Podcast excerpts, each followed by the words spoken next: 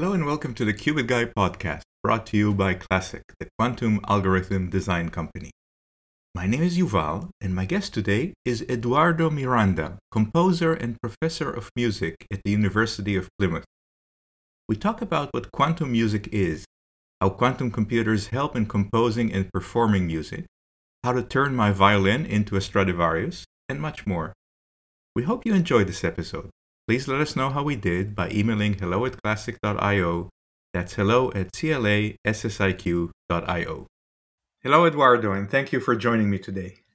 Hello, um, it's a pleasure to be here. Thank you for the opportunity. So, who are you and what do you do? Okay, well, um, sometimes I introduce myself as a, a composer with a background in computing, and some other times I introduced myself as a computer scientist with a musical background. So uh, I've studied both topics at college and at postgraduate levels. And I have been working professionally on both camps, uh, most of the time at the intersection of art and science. And currently, I am a professor in computer music at the um, University of Plymouth in the UK. My first encounter with computer music was when I was a kid. I went to the Computer Science Museum or Computer Museum in Boston, and there was an, an exhibition with uh, by Ray Kurzweil. It was okay. an automatic accompanist, so you could play the violin, and then the piano part would automatically follow you. But I, I don't think that's exactly what you are working on. So, which, by the way, if such a product existed, I would buy it on a heartbeat. So tell yeah. me about your work. What are you composing? What is quantum music? Okay. Um, I, have been at this interse- intersection of music and computing for since you know uh, I started studying. Um, probably because I'm not a very talented performer, I started to use computers to to make sounds for me, and uh, so I've been programming machines to to synthesize sounds and also to help me um, to come up with ideas for compositions for the last 30 years or so. And um, the, I mean, the, this relationship of composers and, and computers is, is a long-standing one. Since the 1950s, uh, composers having been uh, exploring computers to compose. And it's a natural progression, I think, um, that um, composers um, will inevitably start exploring the possibilities of quantum computing in, in musical composition and other musical tasks as well. So, for the last three years or so, I've been um, immersing myself first to learn about um, quantum computing. It's, it's not an easy thing to do as a self uh, taught um, person. Um, it's a completely different mindset from classical programming.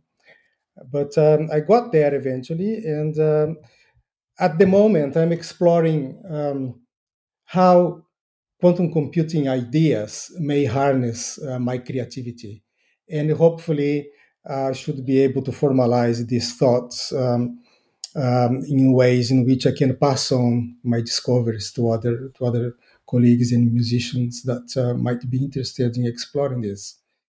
So um, yeah, so that that's basically uh, what I, I'm I'm up to these days. So what is the quantum computer composing? Is it the melody? Is it the accompanist? Is it the exact sound or harmonics? What part is done using a computer and what part is done with a human? Okay. Um, uh, this is a multifaceted question. Um, there are many ways to answer this. Um, my answer is what I, I am doing. Um, I, I, I've been always interested in um, programming machines to produce materials for me to compose with. So these materials may be either synthesized sounds, which I then take to the studio and work um, work with the sounds, shaping the sounds to achieve particular musical ideas and so on. This is what um, uh, the so-called electroacoustic music composers do. You know, it's purely electronically composed sounds in music. And I also uh, program machines to generate um, uh, musical materials which can be saved um, um, as uh, MIDI data, which is a form of encoding music, which I can then upload into musical editors you know, to see the scores. And, and then I can work with these scores to, to craft my, my music. So, um, because computers intrinsically are generators and processors of data, the art of composing with computers is to translate ideas into data in a, in a format that computers can process for you and then translate the results of from this processing back into some form um, of musical representation that you can work with. Um, so computers basically produce patterns and data for me which i then develop uh, ways to translate into musical forms which i can then um, take to the studio take to my workstation in my office and, and so on and, and craft these into musical compositions um, I am not um, so keen of the idea of using computers to replace human creativity. Um, you know, AI can do wonderful things uh, like you know, uh, compose pastiches of non-composers and so on. I'm more interested in using computers to harness creativity, to come up with ideas and materials that would probably not have been possible to do manually and, and I think this is the wonderful thing about technology and, and the, the era we are on, uh, um, especially now with such um, different emerging technology that, that, that is, uh, is coming. Where does the quantum fit in? I mean, most of what you said until now, I would think could be done on a classical computer as well. I mean, let's ignore the number of qubits required and so on. But in terms of algorithmically, if I wanted to build a state machine that says, you know, do re mi fa sol la si, what's the next node? Is it a do or is it something else? I could probably build it classically. Where does quantum come in? Correct. You are absolutely um, spot on. Um, that is what my research is about. You know, um, what what is it in quantum algorithms, the quantum way of thinking that um, could bring a different way of doing things. Um, at the moment, um, what I have been doing is to see whether I can extend what has been done classically in the quantum realm. So that you know, I want to learn. I, I'm learning. I'm in a learning process at the moment, where I am experimenting with um, very traditional ways of generating music using machines, but translating these processes into quantum processes. Now, I've been learning a number of things. For example, that um, there are bottlenecks in classical machine learning uh, algorithms for, for music, which makes learning very slow. Um, and this, you know, if you want to learn musical um, vocabularies, musical styles, or, or or ways of generating music by looking at how people do it, um, it takes a long time for classical machines to do that. So you would not be able to kind of work with computers on the spot, you know, on, on a real time performance situation. You would have to train machines to do that beforehand. But I, I'm beginning to realize that perhaps if we have um, hybrid machines where some form of quantum processing can speed up this learning task, um, we may be able to interact with the machine in much more sophisticated ways, um, where you know, instead of learning, for example, um, as we do at the moment, you know, we have one machine that is looking at one musician performing and interacting with that single musician alone on stage, we may have a situation where we, we may have an orchestra that is being watched by, by a machine, and this machine is then producing responses at that level, at the level of the orchestral composition. So things can become more complex, um, and you may be able to process much larger um, amount of data in a much shorter uh, period of time. And I think this is exciting from, from a musical performance and composition point of view. So that's only one of the aspects where you know people can ask, well, what is the advantage of quantum, you know, uh, uh, over classic? But to be completely honest with you, I'm not just thinking in terms of advantages. I'm also thinking in terms of a different approach, different ways of, of composing. And this is what I am very excited about um, in, in my research. I think it's fascinating that a lot of the quantum terms have musical analogies. I mean, for instance, when you think about superposition, I mean, that's harmonics in music. When you think about interference, that could be the reason that if I play C and C sharp at the same time, it sounds bad. Correct. Um, so, so I think the foundation is there. It what? is. I mean, if you think of the of the the wave function, now for a musician, that is very natural to think in terms. Now, a sound is a wave function where you have many components um, with different amplitudes that is shaping the timbre. So a timbre is or can be thought of as a quantum state. What is the desired output? Will the quantum computer generate sheet music, a musical score that someone, an orchestra or a group can play? Or is it really just sound that could be either standalone or together with a human performer? I think both, Yuval. Uh, I think both are uh, valid um, um, pathways um, to explore this. Because I am a composer that have been, I have been working with um, contemporary classical music and I've been composing for orchestras and so on. So I'm interested in this orchestral side of things. Especially, um, I'm interested in using machines to help me to orchestrate, to help me finding the right combination of instruments in an orchestra that will give me particular timbres of particular effects and so on. This goes back to what we just uh, talked you know, briefly about thinking about timbre as a wave function. So if I can, um, if if I can give the machine, you know, a sound and then say, machine, please give me the orchestration that will give me a sound that sounds like this. You know, that would be wonderful. And, and these are the sorts of things that I'm looking at. But having said, said this, um, the the idea that you can use uh, you know um, computers as musical instruments as synthesizers is also very attractive um, and i think there is a lot of potential to have some sort of quantum musical instrument that you can um, play in real time. Um, I think what kind of sounds it can produce or will produce that uh, that that is up to us to dream of, you know, and, and, and build these things.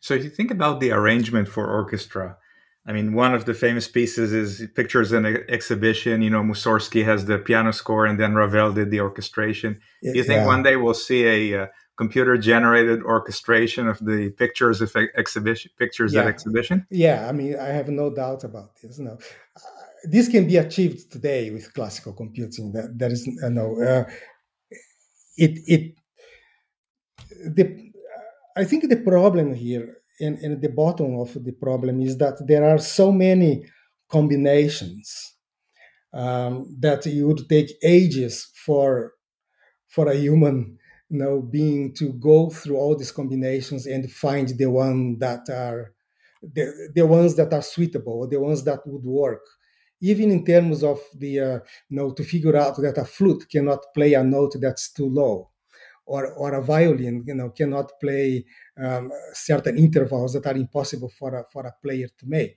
so th- these are the kinds of knowledge that traditional classical ai doesn't have because it's it's too much, too much information to put in the system.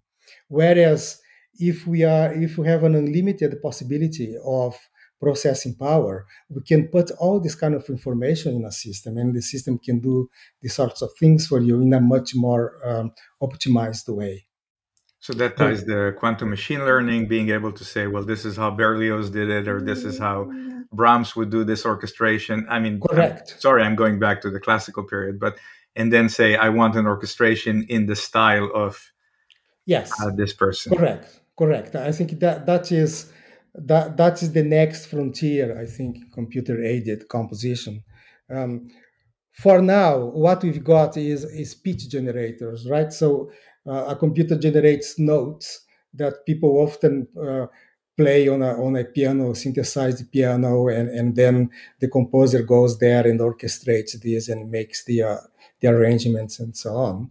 But I think now we can begin to think about going to the next level. Now, also generate timbre, also generate combinations, and perhaps even be able to um, to have s- sorts of catalogs of emotional things that you may want to achieve with the music.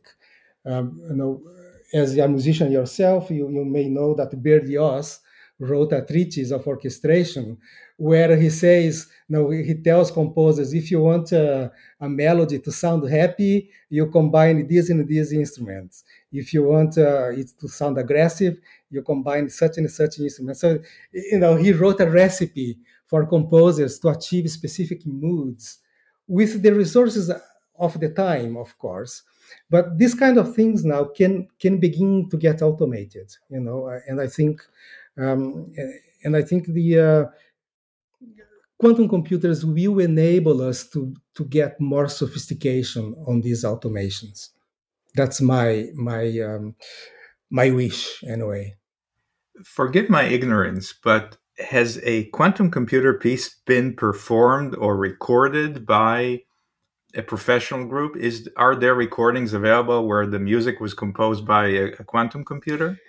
Um, well, incidentally, um, yes, uh, um, I've I've been doing this uh, uh, this um, on uh, a more experimental level.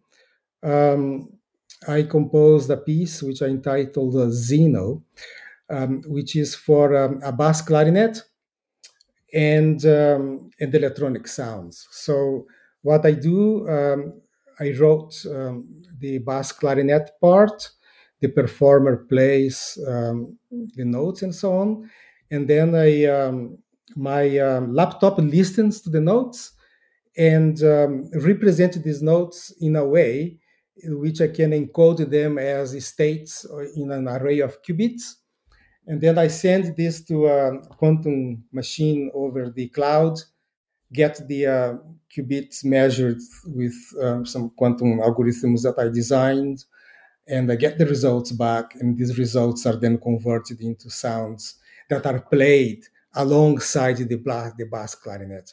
Of course, I have to account for the delays in transmission and conversions and so on, but this is all part of the uh, of the composition. Um, so I've got a recording of it, which um, will be uh, available for the listeners of this um, podcast. Um, and um, at the moment, um, I'm working on a major um, piece where I'm going to put together all the arsenal of algorithms and experiments that I've been developing, which is a piece for an orchestra of 10 musicians and um, there will be um, some of the instruments will be connected um, to a, um, a computer on stage which is also converting the, the materials they play into a format that is suitable for um, um, for feeding uh, quantum algorithms that will be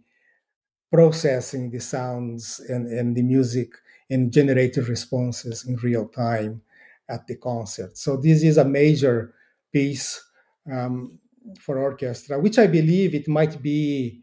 I, don't know. It might, might, be the first of doing this. Uh, I'm always cautious to say this is the first, but it may be a, a unique, let's say, um, piece of music where um, I'm going to put into, you know, into practice the number of things that I've been developing it sounds like uh, just like a professional musician or a professional athlete, it takes a lot of work and effort to make it sound effortless. I, I, know, I, know, Yuval. I mean, I've, I've been working on this. I would say that this composition has been on the makings for the last three years.